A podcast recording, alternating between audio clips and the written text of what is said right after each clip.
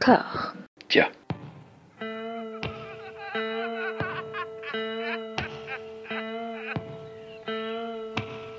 And now for something completely different. Would you like to talk about the meaning of life, darling? Sure, why not? Philosophy for two? Right. Provided the movement never forgets that it is the inalienable right of every man or woman or woman to rid himself or herself or herself. Agreed. Thank you, brother or sister or sister. Where was I? I think you finished. Oh, right. I don't want to talk to you no more, you empty-headed animal food trough whopper. I fart in your general direction. Your mother was a hamster and your father smelt of elderberries. Bonjour et bienvenue à toutes et à tous dans Discordia, le podcast qui tente d'aplanir les débats qui rongent la pop culture de l'intérieur dans une conversation apaisée, apaisée autant que faire se peut. Elodie, comment ça va? Ça va. Ça Je- va Oui, c'est bon. Qu'est-ce que tu veux? Des, des tas de soucis, mais en même temps rien de grave. Donc on, on va rester sur un sabbat. Sur de la méditation, et puis on, on va un peu faire une espèce de petite catharsis parce que nous allons parler des Césars 2021. Ah ah On avait euh, évoqué la cérémonie l'an dernier parce qu'il s'était passé des trucs con- contre toute attente. Et là, cette année, il y avait énormément d'enjeux. Euh, bah, la situation actuelle, en fait, qui devait être prise à bras le corps. Il y avait euh, cette espèce d'évitement de Roselyne Bachelot, la ministre de la Culture du secteur du cinéma depuis quelques semaines, qui est quand même assez éhontée et qui a atteint son zénith là. Ce qui l'a poussé d'ailleurs à prendre position contre les artistes, ce qui est quand même assez incroyable pour une ministre de la Culture. Il y avait une année cinématographique assez faible. Je ne sais pas ce que tu en penses euh, au global, mais on va y revenir en fait. Enfin voilà, énormément d'enjeux. Et puis bah, pour citer, pour paraphraser cette fameuse phrase de la série Malcolm de Dewey, euh, on n'attendait pas gros chose, on était quand même déçus. Je sais pas si tu partages cette impression, Elodie. Bah moi j'attendais pas mal, hein, mais bon je suis une fille naïve, je crois, faut que je m'y fasse, hein, bientôt 50 ans, je, suis encore dans l'espoir qu'il se passe des choses. Non mais il y avait bon Marina Foy, ça me faisait plaisir, en maîtresse de cérémonie quand même. Je savais que Laurent Lafitte et Blanche Gardin avaient participé à l'écriture euh, de certains textes et tout, donc je me disais bah tiens ça pourra peut-être être pas mal. Euh, On se disait que ce qui s'était passé l'année dernière, euh, il y allait avoir, puis il y avait, il y a eu quand même, notamment à la direction des Césars, une refonte. Donc moi j'ai espéré quand même, tu vois. Bon, bah j'ai été déçue. Hein. Il y avait deux trois enjeux. Il y avait deux trois enjeux. On va commencer par faire un truc dont très peu d'observateurs finalement euh, ont, parlé, c'est-à-dire bah, de cinéma, les films qui étaient en lice. Comme je le disais en préambule, mais je trouvais ça globalement faiblard. Après, il y a plein de films euh, très très très très importants, on va dire, qui ont été repoussés, retardés, que en termes d'attente, en termes d'auteur, en termes de confirmation de talent ou de même de, de premiers films assez attendus. Et là, on, on était sur certains films qui n'ont même pas eu tant de vie que ça en salle. Tu vois, par exemple, euh, bah, le grand vainqueur de la cérémonie, Adieu les cons d'Albert Dupontel, il est resté une semaine à l'affiche, quoi. Voilà, on, on est encore une fois dans une configuration particulière. On va aborder les films dans l'ordre plus ou moins rapidement. hein. On va faire un petit, un petit sprint sur la fin. Alors, on va commencer par les films qu'on a vus tous les deux. Il y avait bizarrement, le favori de l'année, c'était euh, Les choses qu'on dit, les choses qu'on fait d'Emmanuel Mouret. Alors, un auteur singulier qui est présenté peu ou prou comme l'équivalent contemporain d'Éric Romer. Est-ce que cette définition te semble à peu près juste? Ah bon, d'accord, on dit ça. Bah oui, euh, je trouve ça quand même un petit peu plus habillé que du Romer, je dirais. Oui. On, on est moins dans les purs hein, quand même, on est moins dans... C'est plus écrit. Voilà, c'est plus écrit, donc euh, je sais pas la, la comparaison, mais en tous les cas, oui, on est dans cette veine d'un cinéma très parlé, d'un cinéma de situation et d'un cinéma, on va dire, de, de qui repose essentiellement sur les rapports amoureux, les variations amoureuses, on va dire. Une vision très euh, poétisée du marivaudage, en fait. Oui. Av- Avec quand même des inclinations bourgeoises. D'où le parallèle avec Romer qui me semble pas si capillotracté que ça. Mais bon. Non, non, non, mais je dis pas, non, mais l'idée m'était pas venue à l'esprit, donc j'étais un peu. Oui, mais effectivement, les gens habitent dans des hôtels particuliers, par exemple. Oui, je tiens à dire, ça n'est pas le cas de tout le monde. C'est ça. Attention, publicité mensongère. Qu'est-ce que t'en penses, toi, de son cinéma euh, en général? Bah, Mademoiselle des Jonquières, euh, j'avais trouvé ça euh, plutôt bien. On est d'accord. Hein, c'était voilà, bon, il y avait de très bons interprètes. C'était pour le coup, il s'était bien débrouillé avec le film, on va dire historique et en, en costume. En plus, le personnage euh, qui était interprété par Cécile de France était plutôt très intéressant. Il y avait Laure Calamy aussi, donc Edouard Baird. Donc c'était, euh, j'avais trouvé qu'il y avait du rythme. Il avait su euh, ne pas faire un film justement en pesée et les, les dialogues étaient plutôt bien dits et il y avait vraiment des joutes verbales et une tension qui était plutôt intéressante. Il y avait une cruauté aussi, ce Mhm. qui apparaît pas jusque-là dans son cinéma, qui est beaucoup plus euh, inoffensif. Tout à fait. Après, là, par rapport à, donc, à les choses qu'on dit, les choses qu'on fait, Bon, le présupposé d'Emmanuel Mouret, effectivement, qu'il y a une conception du rapport amoureux comme étant absolument coupé de toute réalité sociale, économique, politique. Euh, je veux dire, voilà, les gens se rencontrent, euh, tombent amoureux, ne sont plus amoureux après ou s'interrogent sur leurs sentiments amoureux, mais c'est vrai que c'est un cinéma qui est complètement déconnecté de, de, de la vie de tous les jours, je dirais. C'est, les gens n'existent que dans leur relation à l'autre et par rapport à où ils se situent dans leur relation amoureuse. Donc bon, moi ça me dérange parce que je trouve que bon, c'est pas ma conception. Et je pense qu'en France, euh, on manque cruellement d'un cinéma qui prendrait en compte euh, une dimension un peu plus politique, économique, etc. des choses, sans pour autant euh, faire des films pseudo-sociaux sur la banlieue ou quoi ou qu'est-ce. J'ai trouvé notamment Camélia Jordana euh, vraiment euh, d'une grâce infinie et qui arrivait à faire passer comme ça les choses. C'était un peu plus compliqué pour Neil Schneider, hein, quand même, je trouve. Euh, c'est très écrit, donc il faut arriver à dire les dialogues. Vincent Macaigne s'en sortait très bien. Euh, Émilie Dequesne était bien également. Bon, c'est voilà, c'est un moment, c'est agréable. En même temps, comment tu veux que ce soit pas agréable? Comme je dis, les gens vivent dans des hôtels particuliers. Il n'y a pas une, il a pas de violence. On est dans des beaux paysages. Quand ils ne sont pas dans leurs hôtels particuliers, c'est agréable, quoi. Il y a une certaine élégance. Après, j'étais un peu euh, interrogé, pas dérangé. Je ne vais pas exagérer, je ne vais pas partir dans une polémique Twitter, mais euh, j'étais un peu in- interrogé par la façon qu'ont les femmes d'être euh, sacrifiées par rapport aux hommes, en fait. Mais volontairement, tu vois, c'est tout l'arc narratif du personnage d'Émilie Dequesne, et c'est ce qui fait, je pense qu'elle a gagné bah, le César du meilleur second rôle, c'est qu'elle a une scène où elle est absolument incroyable où elle raconte que pour éviter la culpabilité à son compagnon, qui est donc joué par Vincent Macaigne, alors spoiler évidemment, eh ben, elle s'est inventé une liaison pour le déculpabiliser, le faire rompre plus facilement en fait. Et hum, c'est une scène qui est à la fois magnifique parce qu'elle est déclamée et écrite de façon euh, incroyable, mais ouais, je, ça, m'a interrogé sur ce rapport bah, que Mouret a toujours aux femmes en fait. Il y a toujours cette figure de, de, l'amant euh, qui est un peu sublimé dans toute sa maladresse, dans toute son inconséquence et dans toute sa gaucherie, et derrière lesquelles euh, les femmes ne peuvent s'empêcher de courir. Oui, oui, oui, c'est vrai. Mais d'ailleurs, enfin, au-delà de ça, ce qui, ce qui, quand je disais que c'est un cinéma qui est complètement euh, déconnecté de, de toute dimension, euh, comme je dis, économique, sociale, enfin, ce qui fait la vie, quoi, de, des autres gens qui sont pas dans les films d'Emmanuel Mouret, euh, c'est c'est que de la même manière, euh, Emmanuel Mouret n'envisage la relation amoureuse que dans un rapport hétérosexuel, quoi. Ouais. Donc euh, voilà, alors c'est là où on voit que quand on, on parle notamment de cinéma plus inclusif, c'est ce qui était porté par les Césars, tu vois bien que tout le monde est d'accord sur le papier ou en interview, mais les mecs, ça leur vient pas du tout à l'idée quand ils font un film, quoi. Faut que le spectateur puisse effectivement euh, être en adhésion, puisse euh, voilà s'identifier cette fameuse identification. Donc on va rester sur un cinéma hétérosexuel et même si euh, il y a Camélia Jordana et qu'elle est comme on dit issue de l'immigration, c'est une actrice malgré tout qui est très pâle de teint. Je veux dire c'est pas Aïssa Maïga, c'est pareil. On n'a pas d'acteur ni asiatique, ni noir, ni rien. Voilà. Il n'y a pas de gens non plus, euh, je dirais, euh, handicapés, parce que après tout, ils ont le droit de vivre des histoires d'amour aussi. C'est-à-dire que tout le monde est toujours d'accord sur le papier pour toutes ces notions-là, mais en fait, euh, on voit très bien, alors que c'est justement dans un cinéma qui n'est pas du tout entre guillemets politique que ça serait intéressant de montrer ça.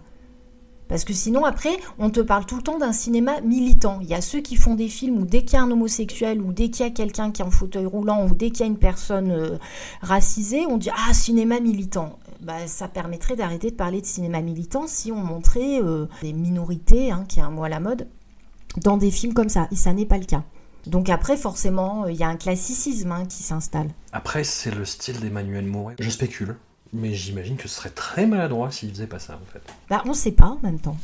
On sait pas. On, sait, pas, et on, saura peut-être on jamais. ne saura et je pense qu'on ne saura jamais. Voilà. Mais euh, non, mais voilà, non, mais c'est pour dire, c'est la réflexion que je me faisais, quoi. C'est-à-dire que, Hmm. comme je dis sur le papier, tout le temps, tout le monde est complètement acquis à la cause du, du, du, du collectif 50-50, la visibilité et tout. Et puis en fait, tu te rends compte que quand les gens font des films, jamais. Donc tu fais OK. Donc euh, bon, bah, c'est bien au moins d'être d'accord sur le principe, quoi. Alors quel- quelqu'un qui fait du, cinéma, qui sort complètement des sentiers battus, qui, fait de l'inclusivité et qui brasse un petit peu dans tous les genres, euh, François Ozon, éternel cocu de la cérémonie des Césars, je suis désolé de le dire comme ça, mais enfin voilà, il, est nommé à chaque fois pour euh, des films pour lesquels il a des chances assez sérieuses, et là, bah voilà, encore une fois, ça n'était pas le cas. Été 85, film bercé de nostalgie évidemment, avec une bande son complètement ad hoc, une mise en scène, une direction artistique encore plus ad hoc et au diapason, des seconds rôles sympathiques, deux jeunes espoirs qui sont fait euh, ravir le meilleur espoir masculin par euh, Jean-Pascal Zadi.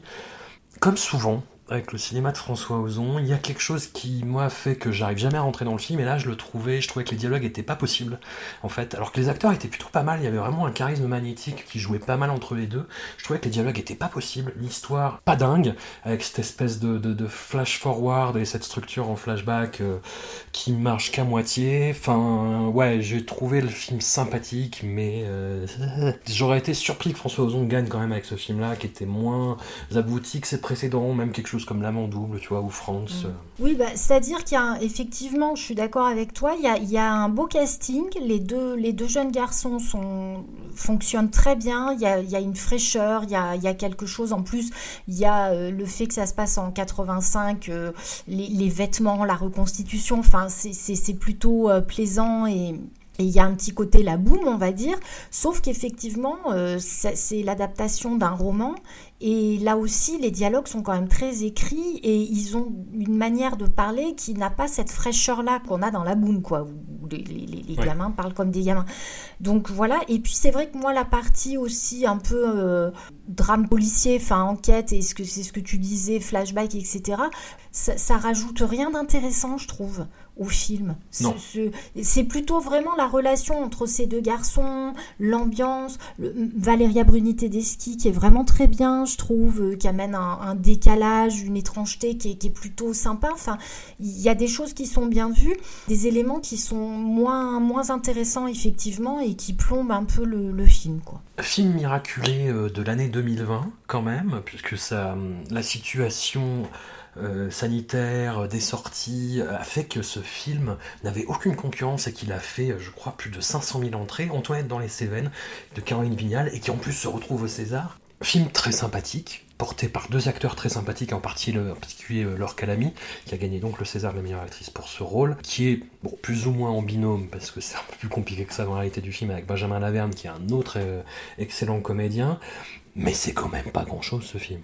Je sais pas ce que t'en as pensé, mais enfin, c'est sympathique, hein, mais euh, je, je comprends pas l'espèce de plébiscite critique et public qu'il y a autour. Ah bah je suis complètement d'accord. hein. Alors ça, alors ça, ça me dépasse complètement. Alors effectivement, c'est sympa. Là aussi, c'est un film. Il y a des beaux paysages. C'est l'été, c'est les vacances, donc je pense que ça doit répondre à un besoin euh, d'évasion des gens. Euh, C'est vrai que on n'est pas dans l'ambiance, on va dire plus anxiogène de deux, hein, dont on parlera un peu plus tard. On entend quasiment les cigales, hein, c'est sympa, mais pas sorti de là. euh, franchement, je je comprends pas de quel est euh, l'intérêt de ce film. Enfin, je, intérêt, je sais pas s'il y a un intérêt, mais je veux dire, qu'est-ce que ça nous dit là encore du monde, de la vie euh, Tu peux pas dire que tu ressors du film en te disant j'ai pris une claque, quoi.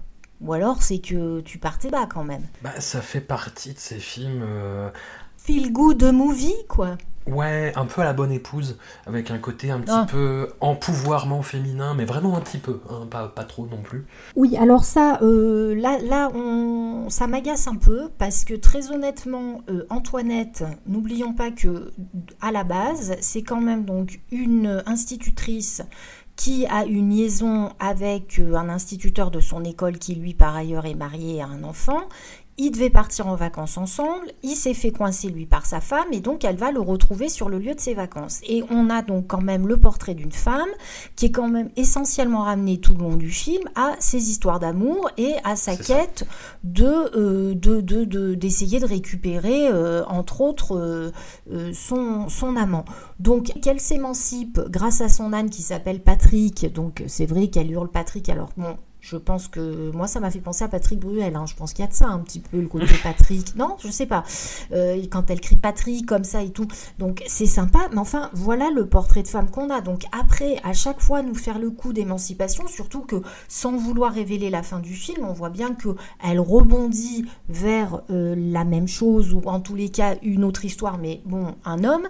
Euh, je suis désolée, non, je vois pas trop à quel moment on est dans, de, dans un film où on verrait un personnage de femme euh, qui s'émancipe de quoi que ce soit, quoi. Dans La Bonne Épouse non plus, d'ailleurs. Hein. Je, je sais pas ce que tu en as pensé. Non, mais La Bonne Épouse, j'ai absolument détesté ce film, quoi. Mais c'est ah, horrible. C'est une horreur absolue. Antoinette dans les Cévennes, c'est plus sympa, hein, je, faut reconnaître. Mais je veux dire, franchement, c'est pas grand chose. Quoi. Voilà, c'est vraiment pas grand chose. Non, non, la, la bonne épouse, il y a un côté faux, faux empouvoirment, faux discours sur cette espèce de velléité féministe, faux rendez-vous manqué avec l'histoire qui s'achève sur une scène de danse. J'adore les comédies musicales, j'adore Bollywood, etc. Et là, j'étais, j'étais mal à l'aise. J'ai eu plein de films cette année qui m'ont mis ce que j'appelle le frisson de la honte. Tu sais, t'es devant un film et il te gêne tellement bah, que tu. moi, je me cache sous mon t-shirt généralement pour, euh, pas voir la scène. Et euh, là, ça m'a fait ça. Et quand j'ai vu Juliette Binoche, euh, on, a appelé au gros complot parce qu'elle n'était pas nommée, bah, j'ai envie de lui dire bah, bah non, en fait. Déjà, j'étais surpris que Yolande Moreau et Milovski soient nommés pour des performances qui sont loin d'être leurs meilleures, pour être gentil. Edouard Baird, c'est normal, qu'il soit nommé pour tout ce qu'il fait, même s'il fait des pubs MAF un jour, qu'il soit nommé, il n'y a pas de problème.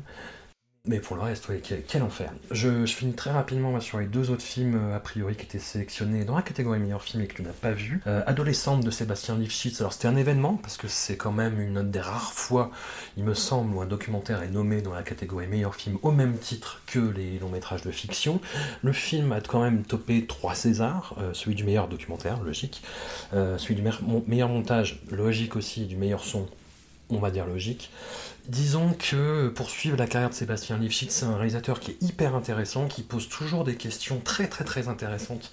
Tu vois, il y a eu un énorme plébiscite bah, sur un autre film qui est sorti cette année qui s'appelle Petite fille, qui est ah, bah disponible sur Netflix. Il pose toujours des questions très intéressantes et là le dispositif est fascinant parce que c'est suivre des adolescentes sur plusieurs années avec des moments clés de l'histoire euh, française récente. On évoque les attentats de 2015, on évoque le second tour euh, Marine Le Pen, euh, Emmanuel Macron, qui est une des seules surprises du film en fait. Voilà, c'est ça mon problème, c'est que le film est très. moi j'y vois un tour de force la Boyhood de Richard Linklater. Boyhood, c'est quelque chose qui est hyper impressionnant, parce que oui, c'est très impressionnant de faire un film sur 12 ans, de rester avec les mêmes acteurs et de les voir évoluer comme ça.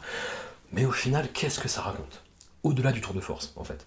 Et là, ouais, c'est un film de témoin témoin de quoi De pas grand chose. Qu'est-ce que ça dit Il y a une narration qui se développe qui est intéressante. Ce qui m'a le plus surpris en fait, c'est que même si on sent un petit peu venir, mais même pas trop, en fait, c'est le second tour Marine Le Pen ou Emmanuel Macron. Et quand on voit euh, Emmanuel Macron, et eh ben on a une des deux héroïnes et son père qui font, oh, qui sont hyper déçus, qui se réjouissaient de l'élection de Marine Le Pen. Tu vois, tu dis ah, intéressant. Mais sauf que pareil, ça n'en fait rien derrière. Et, voilà, c'est un film qui reste euh, intéressant comme photo, pure photographie de l'époque, mais vraiment pas plus. Après, dans la catégorie documentaire, t'avais la cravate qui suit euh, bah, sur une thématique. Euh, ah oui, j'ai commencé à le regarder celui-là. Qui là est trop écrit, par contre, et qui est trop dirigé, et qui a trop un point de vue, donc c'est le problème inverse.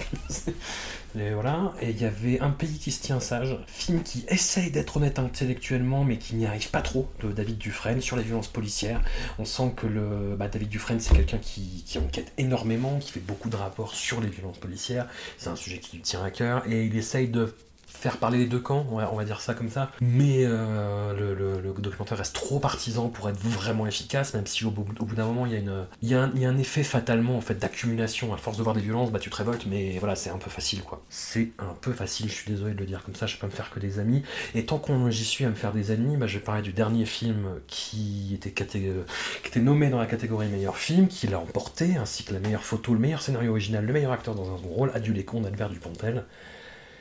Quel immense déception. J'adore Albert Dupontel. Vraiment, c'est un artiste euh, entier qui peut dire des conneries parfois par son entièreté et son intégrité, qui peut passer à côté de films, qui peut, euh, je pense à Enfermé dehors, qui était déjà euh, assez, assez maladroit dans, ce mélange de, naïveté et d'approche cartoon et de, et de suresthétisation en fait. Et Adieu les cons, c'est tout ce que je déteste chez Dupontel. Vraiment, c'est un côté mielleux qui affleurait parfois dans, dans Au revoir là-haut qui était beaucoup mieux maîtrisé, je trouvais, dans, dans 9 mois ferme, qui était un film un peu plus vachard, un peu plus euh, sans atteindre les sommets de méchanceté de Bernie, mais j'ai l'impression qu'Albert Dupontel, ça s'agit avec le temps et que ça lui réussit moyen, en fait. Et adieu les cons, je pense que c'est mon amour pour Dupontel qui joue là-dedans. Euh, j'ai eu un des plus gros frissons de la honte de l'année. Alors que c'est un film qui est pas honteux, mais euh, voilà, par rapport à tout ce que Dupontel a représenté euh, dans mon parcours de cinéphile, j'étais très très très affligé de voir ça. Enfin, je, je, le dis, je suis désolé pour ceux qui ont aimé le film, mais euh, ouais, non, c'était pas possible en fait. C'était,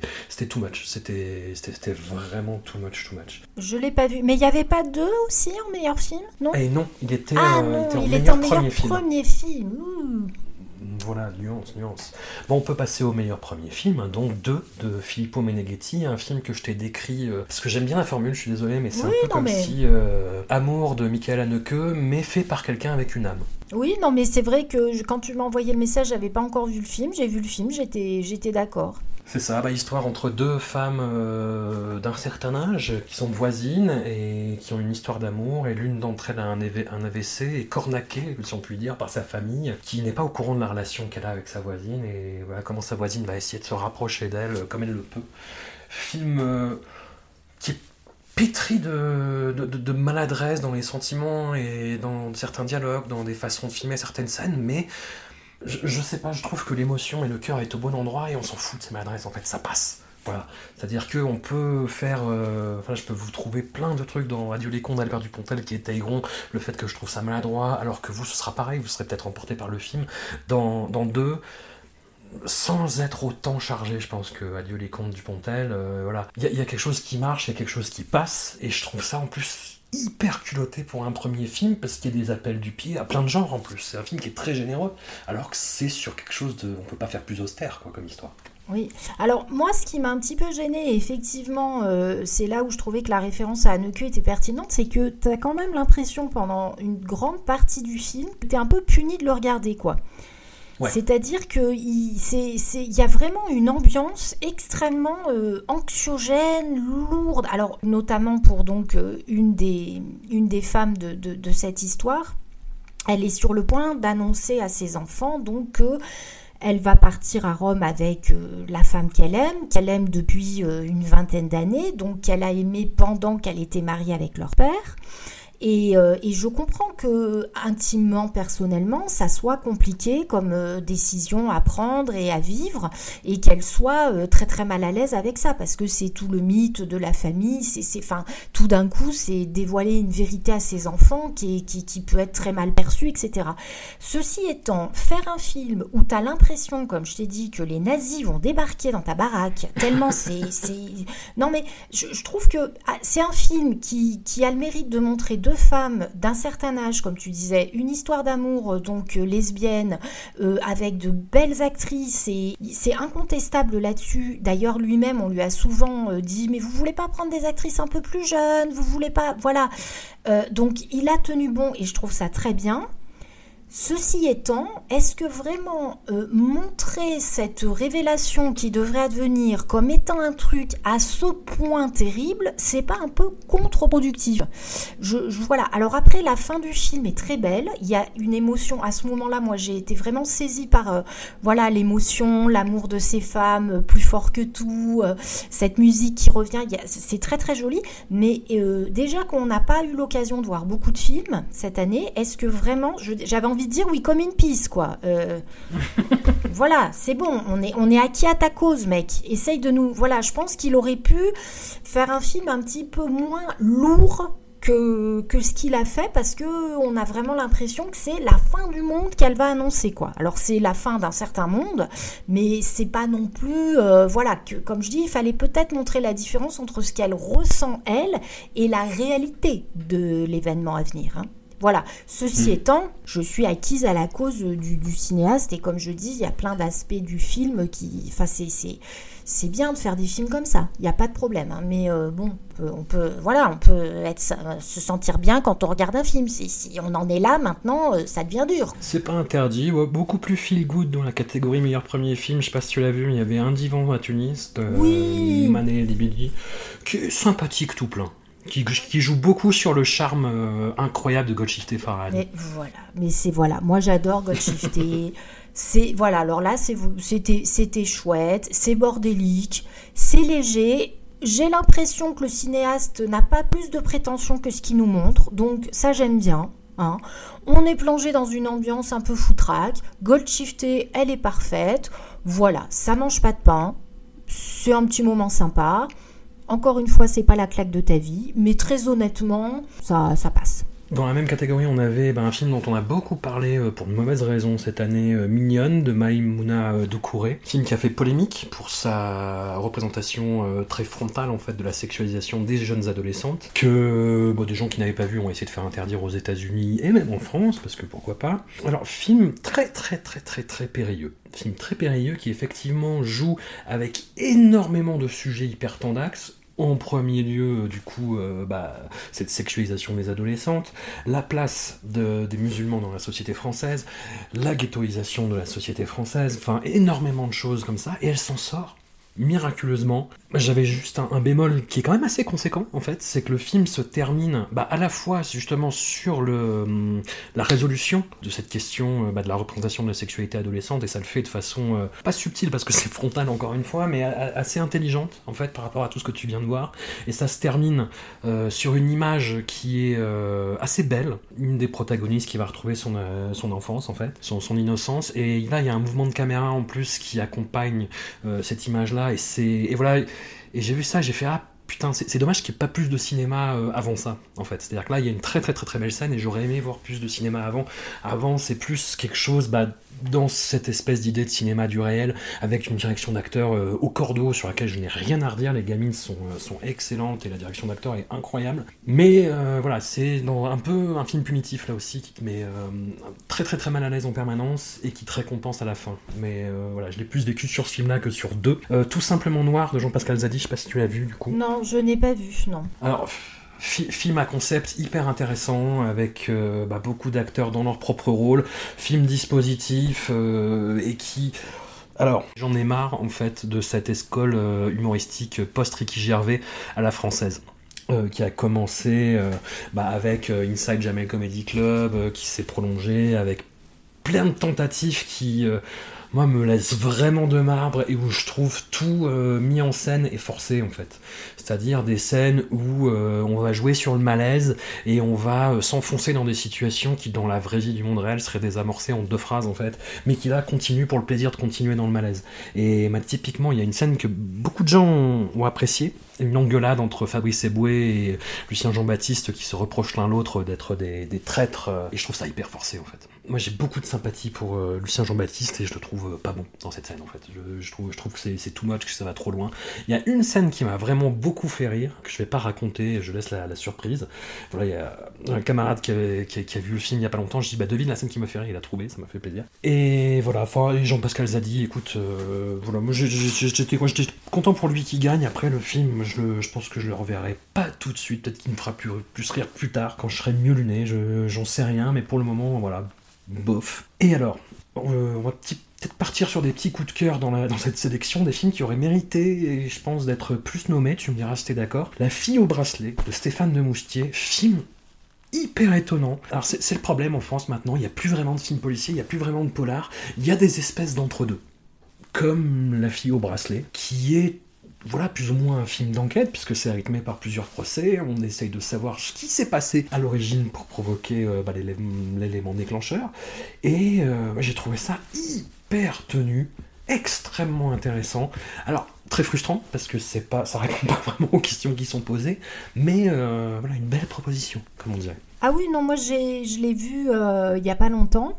Et j'ai vraiment trouvé que le film était effectivement très très bien. Je veux dire, c'est, enfin, ça m'intéresse beaucoup plus qu'Antoinette dans les Cévennes, par exemple. hein. Et, et je pense que, pour continuer dans, dans, dans la veine de ce que je disais, sans faire un film, euh, comme je dis, euh, sociétal, on aborde plein. Non, mais c'est le mot. euh, tu sais, moi, je regarde ces news, hein, donc on dit sociétal hein, maintenant. Hein, je je m'y mets parce que je pense qu'il n'y a que là qu'on trouvera du boulot à ces news. Hein. Euh, faut le savoir. Non mais arrêtez Mais arrêtez, vous n'avez pas le droit de dire ça Donc sociétal. Et, euh, et j'ai trouvé que c'était vraiment effectivement extrêmement intéressant, très bien mené, que ça posait un regard sur euh, les adolescents, puisqu'il y a euh, euh, bon l'histoire, enfin la fille au bracelet. Alors ce n'est pas une fille qui a plein de bracelets, hein, ça n'est pas ça n'est pas un film sur les bijoux. Non mais je veux dire, C'est bra- bracelet dans le sens Isabelle Balgani en fait. voilà, et donc effectivement, il y a un meurtre, on peut le dire, qui a été commis. Et c'est vrai qu'il y a donc une enquête qui est menée, enfin un procès qui est mené, et, et- et l'accusée est une jeune fille qui a 18 ans et qui avait 16 ans, je crois, au moment des faits. Les thèmes qui sont abordés sur la sexualité des jeunes, sur euh, le, le fait, par exemple, le rapport à l'image, euh, le fait qu'on puisse se filmer pendant des actes, on va dire, intimes. Les parents aussi, le rapport aux parents qui tout d'un coup, des choses extrêmement intimes sur leur fille et, et co- comment ils peuvent vivre ça. Enfin, et, et les parents, d'a- d'ailleurs, euh, Roche Dizem et Chiara Mastroianni, euh, parfait. Et, et je trouve que voilà un film qui, qui vraiment extrêmement intéressant, effectivement très bien mené, avec en plus un élément qu'on aime généralement bien, c'est-à-dire les films de procès. hein, et là, ça fonctionne plutôt bien, même si on n'est pas du tout dans les procès à l'américaine. euh, C'est pas les sets de Chicago, hein, mais mais c'est très bien mené. Tous les aspects sont, sont bien mis en valeur. On n'est pas du tout dans une psychologie de comptoir de CNews, par exemple. Bon, bah ça on le coupera en montage, hein, parce que bon, si on veut du boulot. Mais voilà, et j'ai, oui, je trouve que c'est un film qui, qui n'a pas eu la place qu'il méritait. Non, non, c'est sûr. Bah, autre film qui n'a pas eu la place qu'il méritait, et toujours dans ce registre ce semi-polar, on va dire, Un fils de Mehdi Barsaoui qui a valu euh, du coup à Sami Ouajida euh, le euh, César du meilleur acteur, et complètement mérité.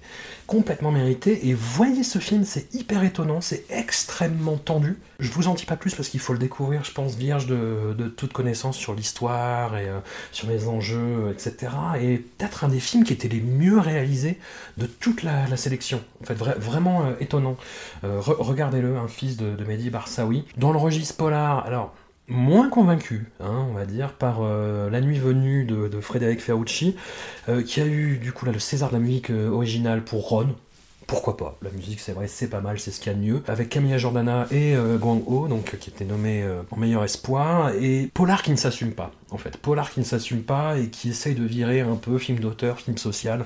Enfin, c'est toujours ce même problème euh, indécrottable du cinéma de genre en France, qui est obligé d'avoir un espèce d'alibi, qui ne peut pas euh, aller à fond dans les territoires qu'il a envie d'explorer euh, esthétiquement, alors que ça sent qu'ils ont envie de pousser dans ce sens-là, mais, là voilà. Autre film du coup, bah, qui est un petit peu coup de cœur et qui franchement aurait mérité plus de nominations, énorme de Sophie Le Tourneur, réalisatrice bah, que je suis depuis ses débuts, depuis ses premiers courts-métrages, qui m'a un peu perdu sur ses derniers films, j'avoue, sur son style bah, qui est très dans, dans l'incertitude et sur un ton euh, assez vaporeux. euh. Et là, quelle énorme surprise, quelle grosse claque quoi. Le dispositif de mise en scène est très sec, très rêche. À part euh, Jonathan Cohen et Marina Foy, sauf erreur de ma part, il n'y a que des acteurs amateurs qui jouent parfois bah, leur propre rôle, c'est-à-dire bah, des, infirmiers, des infirmières, des conseillers médicaux, etc. Film étonnant, film très très très étonnant, qui n'est pas du tout la comédie euh, que d'aucuns ont vendue, qui est plutôt un film assez angoissant en fait, sur, euh, bah, sur une maternité qui est pas forcément voulue euh, à égale mesure des deux côtés, je fais mise comme un sale. Et Mar- voilà, et mm, je pense que niveau scénario, il y avait une nomination, mise en scène, bah, comme c'est comme je disais, c'est un peu rêche, voilà, je comprends que ça soit pas nommé, mais voilà, mais Marina Foy serait mérité. Ah bah clairement, Bah, j'en avais parlé de ce film, hein. j'avais été le voir, euh, il était sorti euh, entre deux confinements, j'étais très intriguée euh, par l'histoire. Et effectivement j'en avais parlé et j'avais dit qu'il y avait des moments que je trouvais extrêmement forts. Moi le reproche que j'ai à faire c'est que je pense qu'elle n'a pas cru suffisamment son sujet, elle a voulu apporter une note de comédie pure ou avec notamment incarné par le personnage de Jonathan Cohen qui euh, et vit une couvade, et ça on l'a déjà vu, et qui est dans un premier degré, enfin voilà. Et c'est dommage parce que je pense que si elle avait.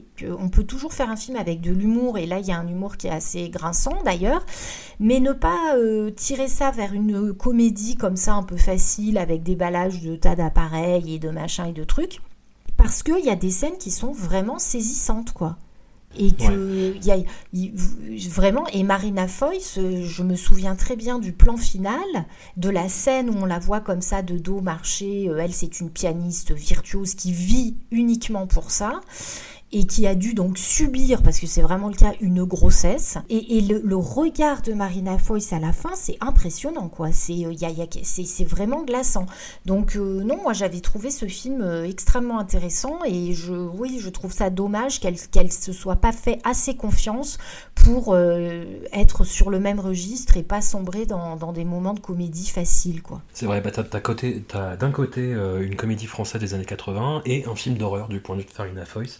Et bah, des fois, ça fait, ça fait un peu clash. Alors après, bah, Rapino, euh, bah, un gros sujet de discorde entre nous, Elodie. Euh, Maïwen Il n'y a pas de discorde là. Il n'y a pas de discorde, je, suis d'accord avec toi. Oui, voilà, sur ce film-là. Oui, sur ce film-là, oui. Oui, voilà, donc ADN de Maïwen. ouais, moi j'ai envie de te dire, I told you so, tu vois. Non, alors Non, j'exagère, j'exagère. Mais non, non, film pas facile. Bah, après, moi, c'est toujours ce qui me dérange dans son cinéma. C'est-à-dire que euh, je pense qu'Emmanuel Mouret a, gagné du galon en tant qu'auteur et réalisateur à partir du moment où il ne s'est plus mis lui-même en scène. Et je pense que Maïwan gagnerait énormément à faire pareil. Oui, ah ben je suis d'accord. Non, mais moi, Maïwen, euh, j'aime euh, mon roi, j'aime beaucoup, mais elle est pas dedans. Donc c'est voilà. Je trouve qu'elle arrive à avoir des tirer le meilleur de ses acteurs. Maintenant, typiquement, ce film, il est beaucoup trop auto-centré. Quoi. C'est, euh, c'est Maïwen, Maïwen et le rapport qu'elle avait à son grand-père, et on ne revient qu'à ça. Donc c'est excessivement dommage. Et en plus, euh, le film donne l'impression d'être une succession de scènes, mais il n'y a pas de, de, liant, quoi. C'est, c'est, tu mets les pièces d'un puzzle, mais en fait, à l'arrivée, ça fait pas une image complète, quoi. Il y a, hmm. voilà, donc c'est très décousu, euh, c'est beaucoup trop auto-centré sur, euh, sur Maïwen et son, et son besoin de rechercher ses origines et son rapport à l'Algérie qu'on comprend pas vraiment, enfin, qu'on comprend pas. Je veux dire, j'ai aucun problème avec le fait qu'elle veuille, qu'elle soit attachée à son grand-père et au passé de son grand-père et à l'Algérie, mais je veux dire là c'est mal amené et je trouve que effectivement le, film est, quand même euh, extrêmement raté. Après il y a des scènes euh, que, je trouve euh, assez fortes, notamment face à sa mère, face à Fanny Ardant. Elle a une scène comme ça où elle dit à sa mère que que c'est pas normal qu'elle ait peur d'elle et je trouve que c'est des choses qu'on n'entend pas souvent et, et, Fanny Ardant est assez impressionnante aussi dans cette scène donc euh, voilà il y, a, y, a, des moments de cinéma je trouve qui fonctionnent il y a la fameuse scène où ils vont chercher un cercueil et où ils envisagent éventuellement un cercueil en carton il y en a un qui dit c'est pas un déménagement donc ça ça m'a fait rire j'avoue mmh. Mais effectivement, ça fait pas un film. Et effectivement, c'était comme dans Police aussi, toute son histoire avec Joey Star et son personnage, ça ne sert à rien. Voilà. Sauf que là, elle est présente tout le film, donc euh, c'est problématique, quoi. Quid de Louis Garrel en comique troupier? Oui, alors moi, Louis Garrel, c'est fini. Hein. S'il y avait des gens qui avaient un doute, euh, c'est une histoire qui a fonctionné à un moment, mais moi, j'en peux plus. Hein. Alors après, bon, il est très bien hein, dans ce film. Je vais pas tout mélanger. On va distinguer l'homme de l'œuvre, parce qu'apparemment, c'est la tendance. Je suis toujours très CNews, tu sais, je reste. Donc, euh, il, est, il est très bien dans, dans le film.